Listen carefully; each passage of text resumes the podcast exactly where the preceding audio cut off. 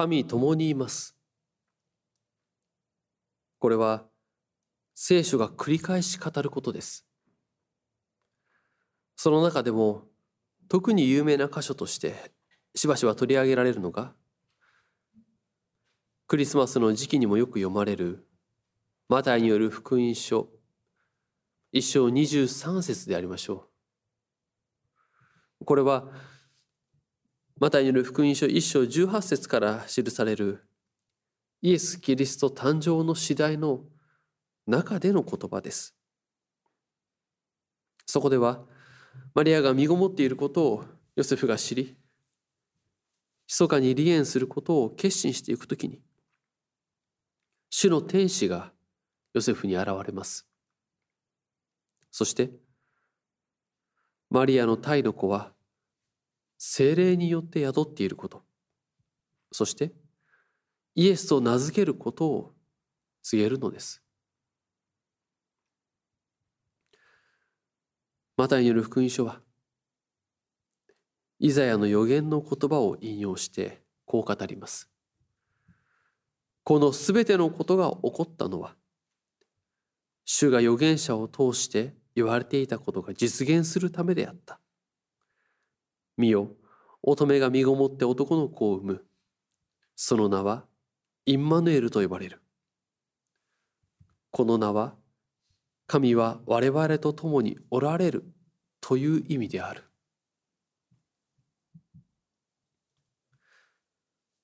神が私たちと共にいてくださる。それは聖書の中心的なメッセージの一つだと言えるでしょう。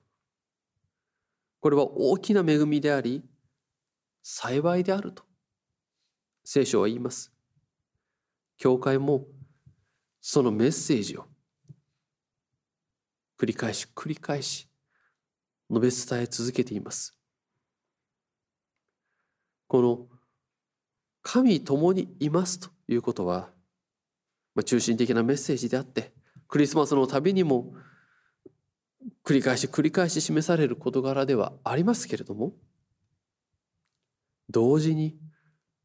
難しさを抱えるものでもあるでしょう実際にこの世の中を現実を生きる私たちにとって神がそのような近さにおられるとそう感じられることは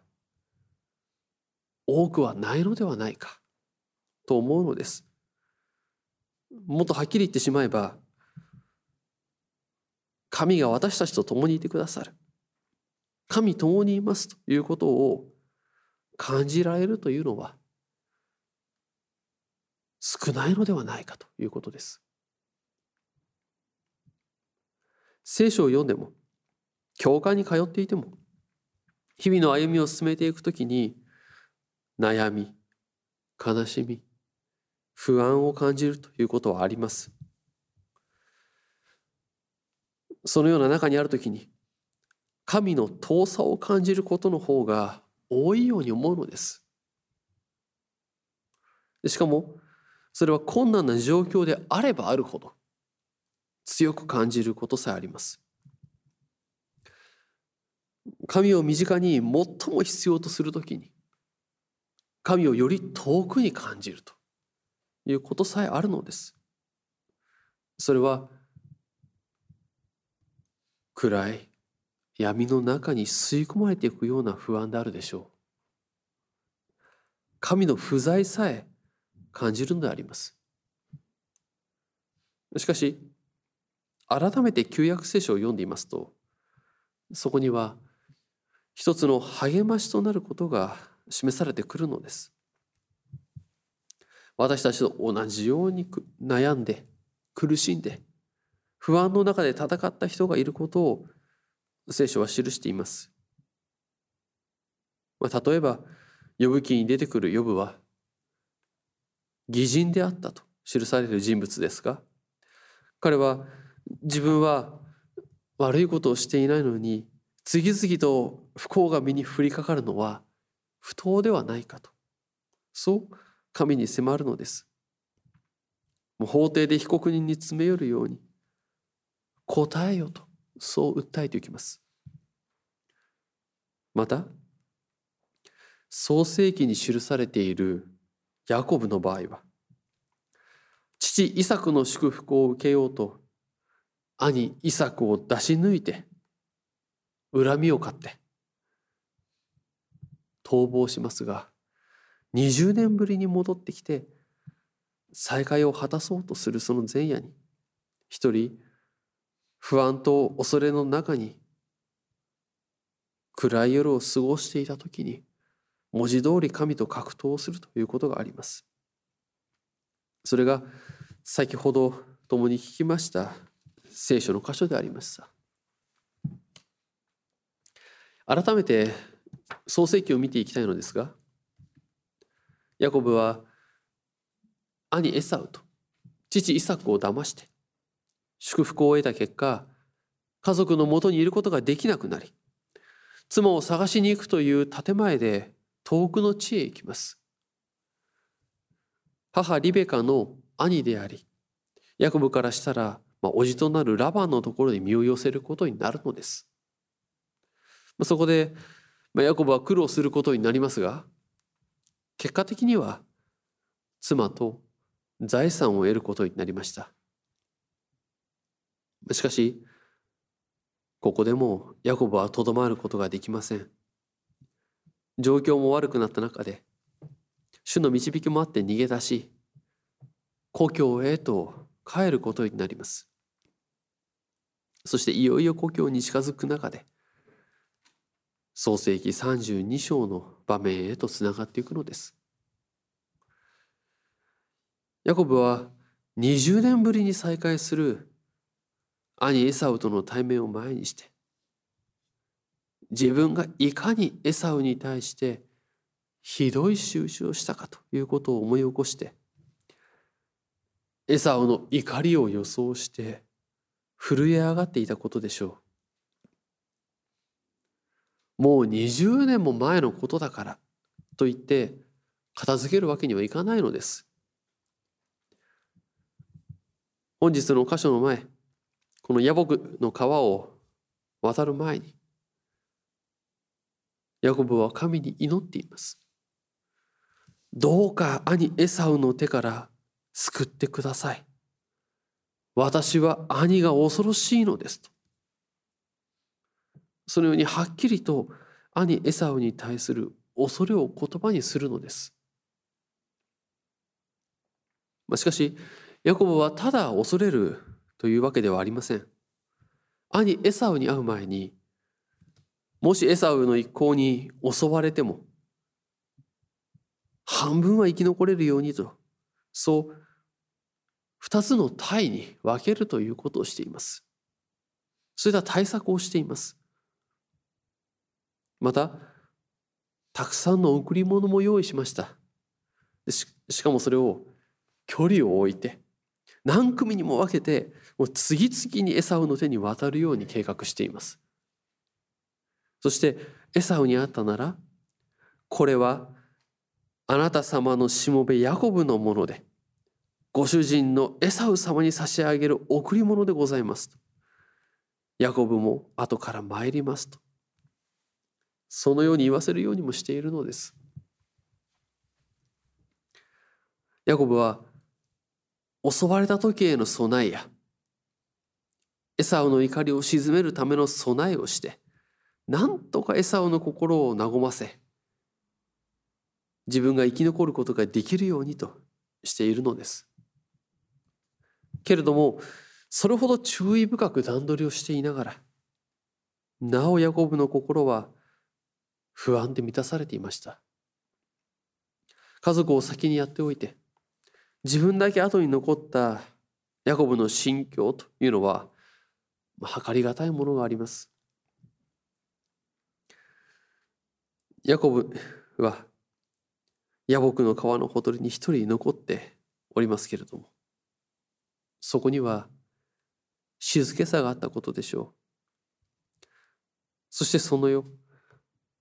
何者かがヤコブと夜明けまで格闘しました。暗い闇の中で組打ちをするヤコブには相手の顔が見えません、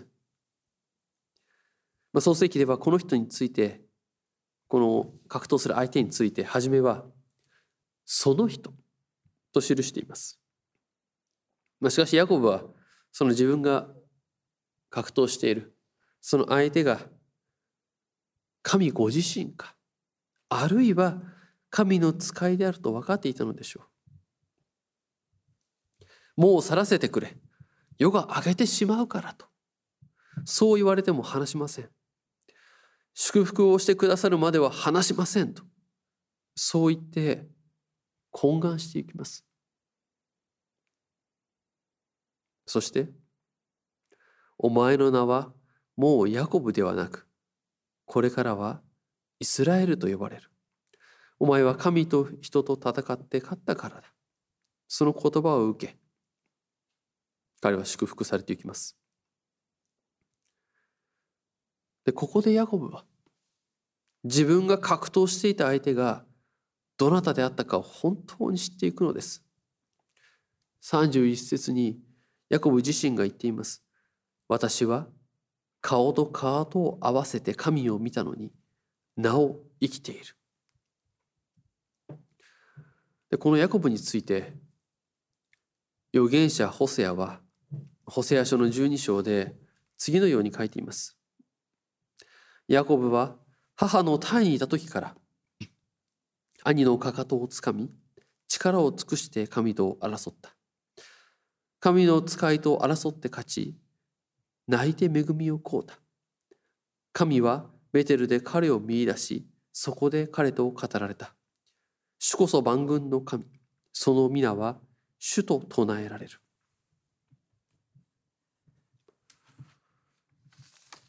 過去の出来事に対する感覚というのは人によって異なるものです。まあ、当事者同士であればそれこそ、まあ、よく言われるのがやった方とやられた方と。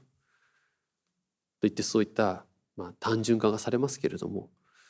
まあ、あまりまあ単純化してももちろんいけませんけれども一方はその出来事が根深く残って他方はもう記憶からなくなっているということも往々にしてあります。でまたそういったものを第三者の視点から見ていくときにあまりに片方が過去に固執しているとかそういった状況を関係のないところから見るものとしてはそんな過去のことはもう過ぎたんだから水に流してしまえばよいとあなたはあるいはあの人は過去に縛られすぎだとそういうふうに思うということもあるでしょう。まあ、そして、まあ、最近の流れとしましては、まあ、何か目立つ人がいれば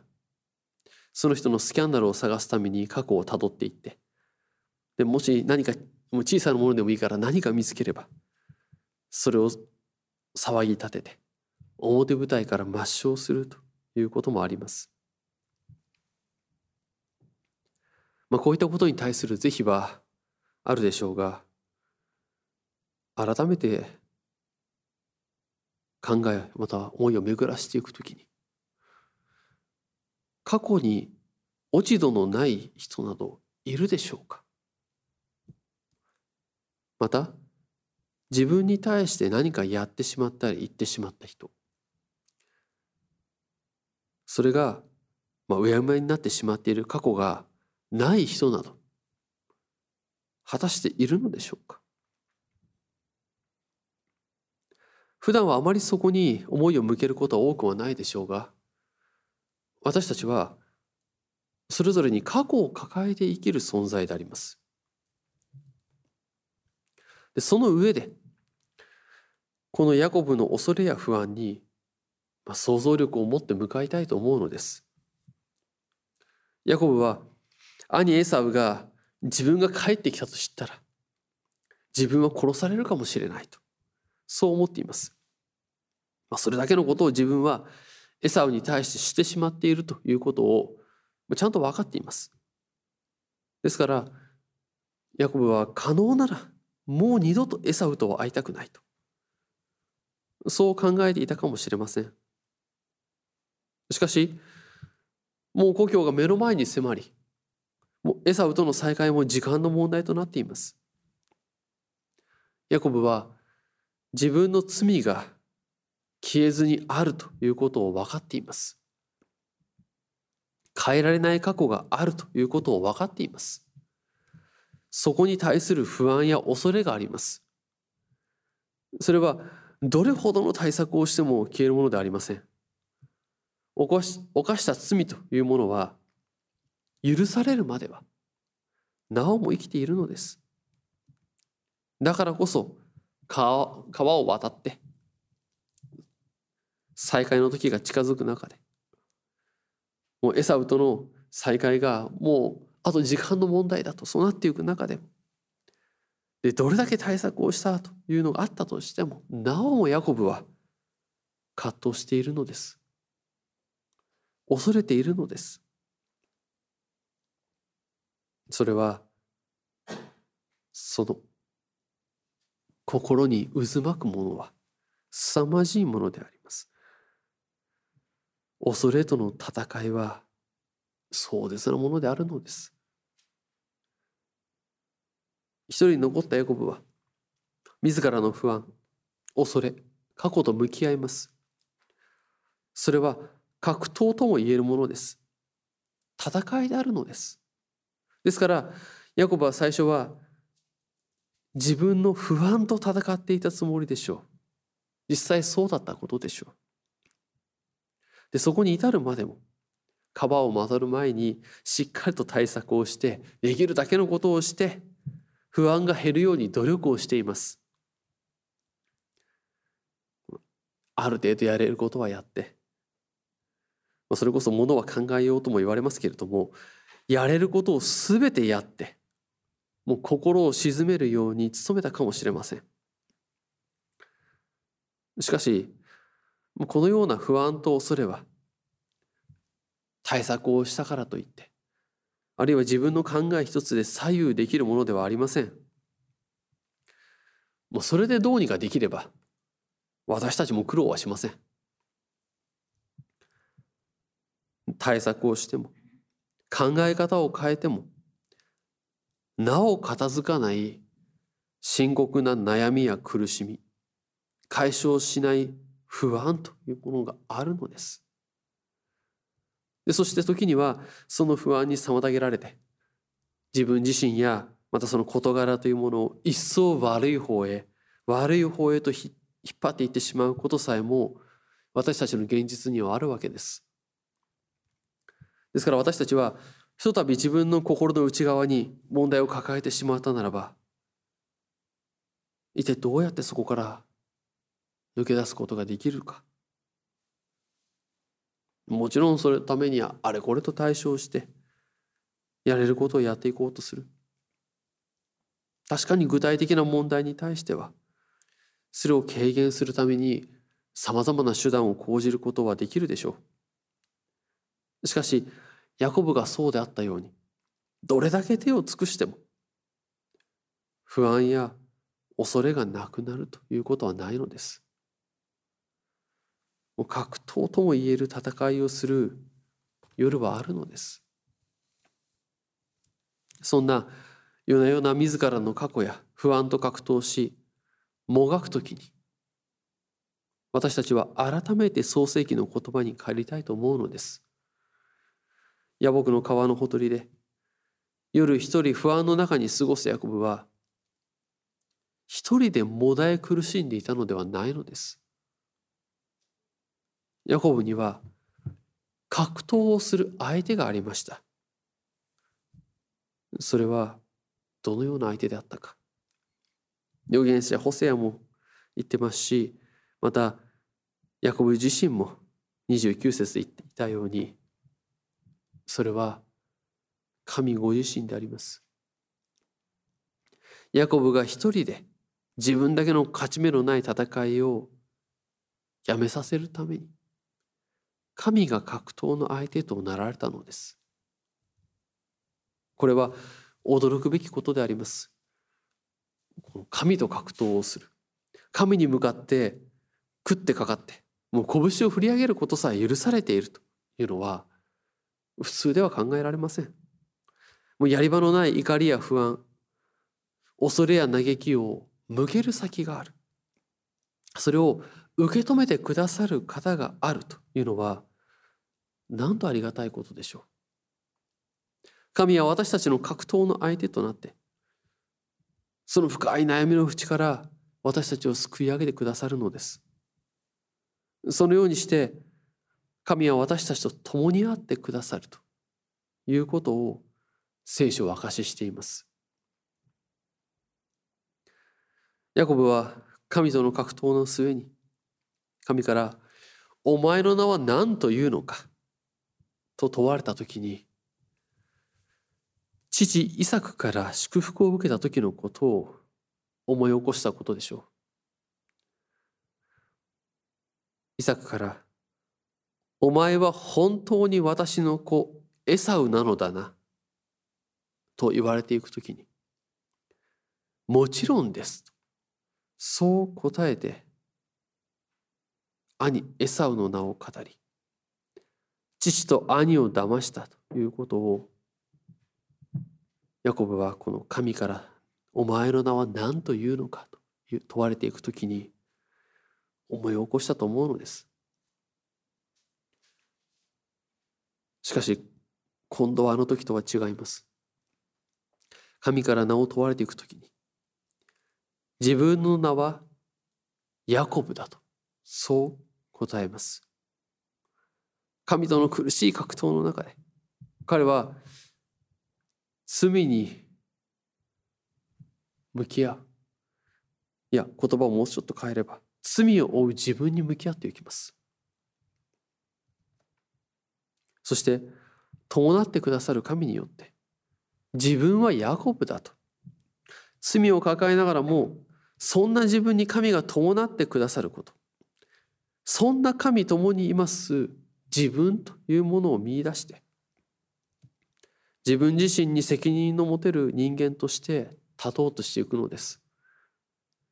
だからこそ神は、お前の名はもうヤコブという人の足を引っ張り欺くものではなく、これからはイスラエルと呼ばれるとそう言われるのです。創世記を改めて見ていきますとこの格闘でヤコブは神を打ち負かしたのではありません懇願し